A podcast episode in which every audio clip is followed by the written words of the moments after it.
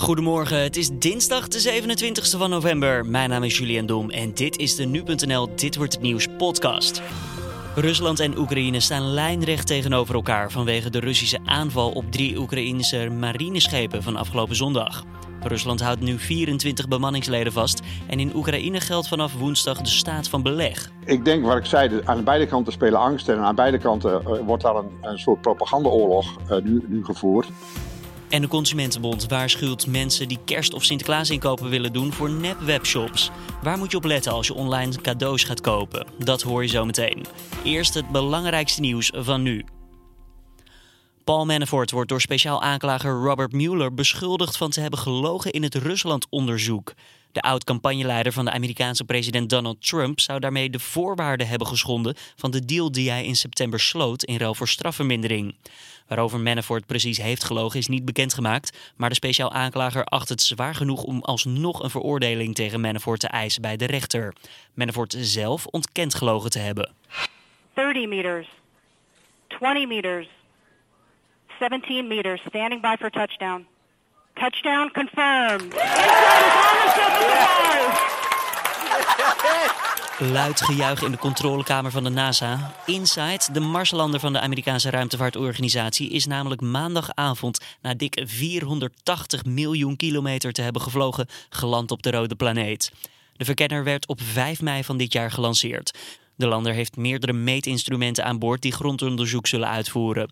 Zo is er een seismograaf die bevingen in de grond kan detecteren en een warmtezonde die zal meten hoe hitte wordt uitgestoten vanaf de kern van Mars. Het kabinet wil dat er binnen vijf jaar geen onbeveiligde spoorwegovergangen meer zijn in Nederland. Dat maakt staatssecretaris Stientje van Veldhoven van Infrastructuur dinsdag volgens de Telegraaf bekend. De oversteekplaatsen moeten worden opgeheven of beveiligd worden met spoorbomen en bellen. In totaal gaat het om 135 overwegen. Volgens deskundigen was er minstens 10 jaar voor nodig om dit allemaal aan te passen, maar dat accepteert Van Veldhoven niet. De Amerikaanse president Donald Trump heeft zich uitgelaten over een rapport over klimaatverandering waar zijn eigen regering aan heeft meegewerkt. Het rapport dat vrijdag werd gepresenteerd richt zich op de mogelijke gevolgen van klimaatverandering op alle onderdelen van de Amerikaanse maatschappij. Je hoort Donald Trump erover. I've seen it, uh, I've read some of it and it's fine. No, no, I don't believe it. En dan gaan we naar de interviews van deze dinsdag, oftewel dit wordt het nieuws. Rusland en Oekraïne. Ze staan lijnrecht tegenover elkaar vanwege de Russische aanval op de drie Oekraïnse marineschepen van afgelopen zondag. Beide partijen zeggen in hun recht te staan. Rusland houdt nu 24 bemanningsleden vast en in Oekraïne geldt vanaf woensdag de staat van beleg.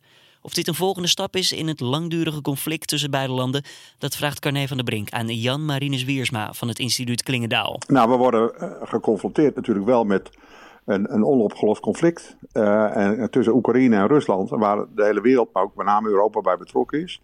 Wat zich nu afspeelt is natuurlijk een gevolg van de annexatie van de Krim. Uh, en, en de conclusie die de Russen daaraan verbonden hebben, dat ook die zee van Azov en de doorgang daar, daarheen, dat dat territoriale wateren van, van Rusland zijn, waar ze dus controle mogen uitoefenen. Uh, en dat wordt natuurlijk terecht niet geaccepteerd door de regering van Oekraïne en zou ook nu door ons geaccepteerd uh, moeten worden. Tweede vraag is natuurlijk of een proefballonnetje geweest is van de Oekraïnse regering om die schepen daarheen te sturen in de verwachting dat de Russen daar op een bepaalde manier op zouden reageren. Ja, dat is moeilijk in te schatten, maar ja, van beide kanten uh, zit daar een, een, een, probleem. En ik denk dat het terecht is dat wij ons achter de Oekraïnse regering scharen. Uh, maar welk spel daar precies gespeeld wordt tussen die twee landen is mij niet helemaal duidelijk. Uh, gisteren heeft president Donald Tusk van de Europese Raad verteld dat de EU eenigsgezind achter Oekraïne staat. Ook alle NAVO-bondgenoten staat achter Oekraïne.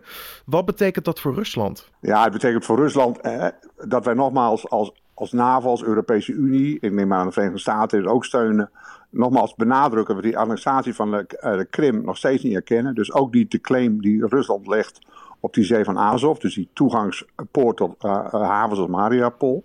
Dat is één, dat wordt nog eens herbevestigd. En dat ja, als de Russen lopen natuurlijk wel het risico. En misschien is dat ook wat ze in Oekraïne hopen. Uh, dat een, voortdurende blokkade eventueel van die toegang tot die zee door de Russen zal leiden tot nog weer aanvullende sancties richting Rusland. Wat ook natuurlijk nog een ander aspect aan dit alles is, is dat Rusland op dit moment ook nog 24 bemanningsleden vasthoudt. Ja. Eh, de NAVO wil dat Rusland ze zo spoedig mogelijk vrijlaten. Uh, maar gaat het ook gebeuren, denkt u? Nou ja, ik denk, wat, wat, uh, de, ik denk van beide kanten is. Uh, de, de, Oekraïne heeft, en de regering van Oekraïne heeft natuurlijk bewust die scheep daarheen gestuurd. Het kan zijn als een proefballonnetje of uh, vanuit de redenering. Wij hebben het recht die schepen naar Mariupol of die andere havenstad daar te sturen in de zee van Azov. De Russen hebben op hun manier daarop gereageerd met een, een, een zet waarmee ze aangeven: dit, dit is onze zee, blijf daar weg. En ja, dat, die spanning die is niet, en die, ja, die vertaalt zich eigenlijk in die gevangenneming van die 23 uh, uh, scheepvaarders, plus de schepen die ze in beslag genomen hebben. Ja, volgens ons moeten ze die schepen en die bemanningen weer terugleveren aan de Oekra Oekraïnse overheid. Maar het is de vraag of de Russen dat zullen doen. De Russen hebben misschien nog belang bij om dit nog wat verder op te spelen. En er wordt natuurlijk ook gesuggereerd van beide kanten dat zo, dit zowel Poroshenko, de president van Oekraïne, als Poetin, de president van Rusland, goed uitkomt omdat het allebei zijn probleem hebben met de populariteit. De behoefte is aan een geprofileerde opstelling die hun zal helpen bij uh, uh, verkiezingen die komen in Oekraïne. Maar die misschien Poetin helpt om zijn populariteit die, te verbeteren. Die, want die populariteit is aanzienlijk gezakt na de ja, enorme debat in Rusland over de verhoging van de pensioenleeftijd. Die door veel mensen niet wordt begrepen. Oekraïne heeft nu dan ook een staat van belang van 30 dagen ingesteld. Ja. Wat, wat moet ik me daarbij voorstellen? Ja, die staat van beleg houdt in dat de, dat de overheid natuurlijk op allerlei manieren kan ingrijpen in het openbare leven, dingen kan eisen van mensen, extra middelen kan inzetten uh, voor de, de, verdediging en voor het leger. Uh, in, tijdens een staat van beleg is het ook moeilijk om verkiezingen te organiseren en voor te bereiden. Sommige mensen suggereren dat als die staat van beleg weer zou verlengd worden, dat het op een gegeven moment ook die zal leiden tot uitstel van die verkiezingen in Oekraïne. Ik kan dat niet helemaal overzien. sommigen suggereren dat dit in het belang van Poroshenko zou zijn. Ik vind dat wat te ver gaan. Maar ik denk dat, dat twee dingen spelen als het gaat om Oekraïne. Eén is om te laten zien, we accepteren niet dat die schepen in beslag zijn genomen. Dat onze mensen gevangen zitten uh, op de Krim. En dat ze daar, en dat door die staat van beleg af te kondigen, dus accentueren hoe zwaar Oekraïne dit opvat. Ik denk dat daar misschien ook een angst, een reële of niet reële militaire angst zit aan de Oekraïnse kant. Dat door het afsluiten van de zee van Azov het misschien makkelijker wordt voor de Russen om ja, die beroemde corridor aan te leggen, die ze graag zouden willen. Uh, vanaf Oost-Oekraïne, dus die gebieden die al in feite in Russische handen zijn, zoals Luhansk en Donetsk, en dat door te trekken via Mariupol, die corridor tot aan uh, de, de Krim zelf, via Oekraïns gebied. Dat is natuurlijk altijd de angst geweest van de Oekraïners, dat de Russen erop uit zijn om zo'n soort corridor uh, te, te vestigen, waar zij de controle uitoefenen zonder dat per se te hoeven bezitten. En dat misschien dat die het, het afkondigen van de staat van beleg en dan ook het oproepen van reservisten, wat volgens mij aan de gang is, uh, uh, kan gezien worden als een, een, uitdrukking van een angst dat de Russen misschien zullen proberen na het afsluiten van de zee van Azov ook de landcorridor waar havens als Mariupol aan liggen, daar de controle over te krijgen. afsluitend, denkt u nog dat dit conflict verder zal kunnen escaleren? Ik denk, ik denk, wat ik zei, aan beide kanten spelen angst. En aan beide kanten uh, wordt daar een, een soort propagandaoorlog uh, nu, nu gevoerd. Ik verwacht zelf niet dat die angst die de, Russen, die de Oekraïners hebben, dat de Russen zullen proberen, wat ze een aantal jaren geleden niet hebben gedaan, uh, zullen proberen die corridor daar te vestigen en die, die, die, die hele streek onder controle te krijgen. Ik denk dat dat niet zo gauw zal gebeuren, want de Russen weten ook dat ze daar gigantische risico's lopen om, op een verder conflict met het Westen. Dus ik verwacht dat dat die angst niet helemaal uh, bewaarheid zal worden. Maar ik kan me wel voorstellen dat Oekraïne dat gebruikt wordt als argument om de staat van beleg te voeren en een militaire inspanning in die regio ook op te voeren. Ik verwacht zelf niet dat uh, uh, het onmiddellijk uit de hand zal lopen. en ik verwacht dat er een, er is nu sprake weliswaar van een debat in de Veiligheidsraad, maar ik verwacht dat dat niks oplevert, omdat de Russen daar een veto hebben. Maar er is nu weer sprake van, omdat de oude club die ooit wapenstilstand in Oost-Oekraïne heeft geregeld. Die club van Normandië, dat, is dus, dat zijn de Duitsers, de Fransen, de Oekraïners en de Russen, dat die opnieuw bij elkaar zullen komen en zullen kijken of op zo'n manier uh, dit probleem rond die schepen en die teruggave van die bemanning kan worden opgelost. Je hoorde Jan Marinus Wiersma van het instituut Klingendaal. Wil je nou meer hierover lezen? Check dan ook ons achtergrondverhaal op nu.nl. De link naar het artikel vind je in de beschrijving van deze podcast. De Consumentenbond waarschuwt mensen die kerst- of Sinterklaas inkopen willen doen voor nepwebshops. De webwinkels worden tijdens de decembermaanden vaak online gezet om mensen op te lichten. Collega Carné van der Brink spreekt met Gerard Spierenburg, woordvoerder van de Consumentenbond.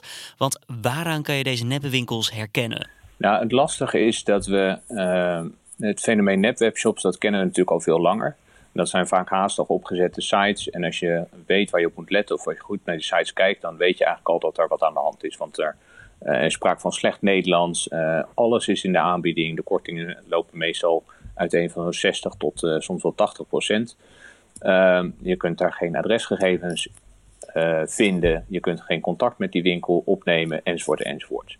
Bij deze sites, die zich speciaal richten op de feestdagen, is dat heel anders. Ze zijn heel professioneel, ze zien er heel gelikt uit. Uh, vaak hebben ze ook een, uh, een keurmerk, of ze zijn zelfs aangesloten bij een thuiswinkel uh, keurmerk. Ehm, soms verspreiden ze zelfs flyers. Je kunt een adres vinden. Dus het is echt heel lastig om erachter te komen of het een nepwebsite is. Ja, en hoe komen jullie er dan achter? Nou, wij hebben overleg gehad met de politie onder andere. die zagen vorig jaar en het jaar daarvoor eigenlijk steeds een, een, toename. Dus in 2016 zagen ze al een aantal van dit soort sites uh, ja, verschijnen. Vorig jaar waren het er nog iets meer. En ze verwachten ook dat het, en wij ook, dat het er dit jaar uh, nog weer meer zullen zijn. Ja, dit is op dit moment de verwachting, want het is nog moeilijk te monitoren, toch? Ja, het is moeilijk te monitoren. Uh, sowieso omdat ze maar kort in de lucht zijn. Het zijn de sites die zich echt richten op de feestdagen, dus uh, Sinterklaas en Kerst. Ja, en ze, ze zijn maar heel even in de lucht. En daarom is het ook heel moeilijk om ze te achterhalen. Zeker omdat ze er zo goed uitzien. Ja. Ja, en dan uh, voordat je door hebt dat het om een foute site gaat, zijn ze eigenlijk alweer uit de lucht. En we hebben het dan nu over de looks gehad, hoe het eruit ziet, hoe goed het is gemaakt. Maar wat zijn nou de definitieve gevaren van zo'n website? Nou, het definitieve gevaar is natuurlijk dat je je spullen niet krijgt. Dus je bestelt iets wat je nooit geleverd krijgt, maar je hebt er wel voor betaald. Ja, en dan ben je gewoon je geld kwijt. En dat is natuurlijk hartstikke zonde. Dus het is echt een kwestie van op het moment dat jij een product verwacht. Het is in de aanbieding, zo staat op de site, van 50 euro. Je betaalt het en je krijgt je product nooit. Uh, ja. En ja, dan is het ook maar te kijken naar dat geld kan je nooit meer terugvorderen. Of is daar ook een nee. manier voor? Nee, dat, dat ben je kwijt, vrees ik. Want, uh, want vaak zijn de adresgegevens bijvoorbeeld uh, die op de site vermeld zijn, die zijn nep. Hè. Vaak zie je dan dat het in een bedrijfsverzamelgebouw is. Dus een, een gebouw waarin meerdere bedrijven gevestigd zijn ook om je een beetje ja, in de war te sturen. Dan is het niet heel opvallend net, maar dat, dat is het wel degelijk. En ik vind het gek hè, want jij zei net ook het woord keurmerk. Ik zou dan ja. gelijk denken bij een keurmerk van oh, dat is er gemaakt voor om zeker te zijn dat het een, in ieder geval een te vertrouwen organisatie is. Maar ja. hier wordt dus ook vol mee gesjoemeld. Ja, gesjoemeld. Ze hebben dit, kijk, ze, dat zegt eigenlijk wel wat over hoe professioneel deze te werk gaan. Want ze leggen niet alleen ons in de luren. Maar ze leggen ook de mensen van het, uh, van het keurmerk in de luren. Want ze hebben gewoon onder valse voorwenselen uh, hebben ze zich aangesloten bij het keurmerk. Ja, en uh, tegen de tijd dat ze dus ontdekt worden, is het eigenlijk al te laat. Want dan hebben ze mogelijk al een hoop slachtoffers gemaakt. We ja. hopen natuurlijk van niet, hè, want daarvoor is die waarschuwing ook bedoeld. Maar het zou best kunnen dat ze dan al een hoop slachtoffers hebben gemaakt. Hoe zit het met de straffen bijvoorbeeld? Hoe zwaar zijn die? Ja, dat weet, dat weet ik niet. Dat zou je bijvoorbeeld aan het Openbaar Ministerie moeten vragen. maar het is oplichting, dus je kunt wel aangifte doen tegen dit soort partijen. En ik zou ook zeker aanraden om dat te doen.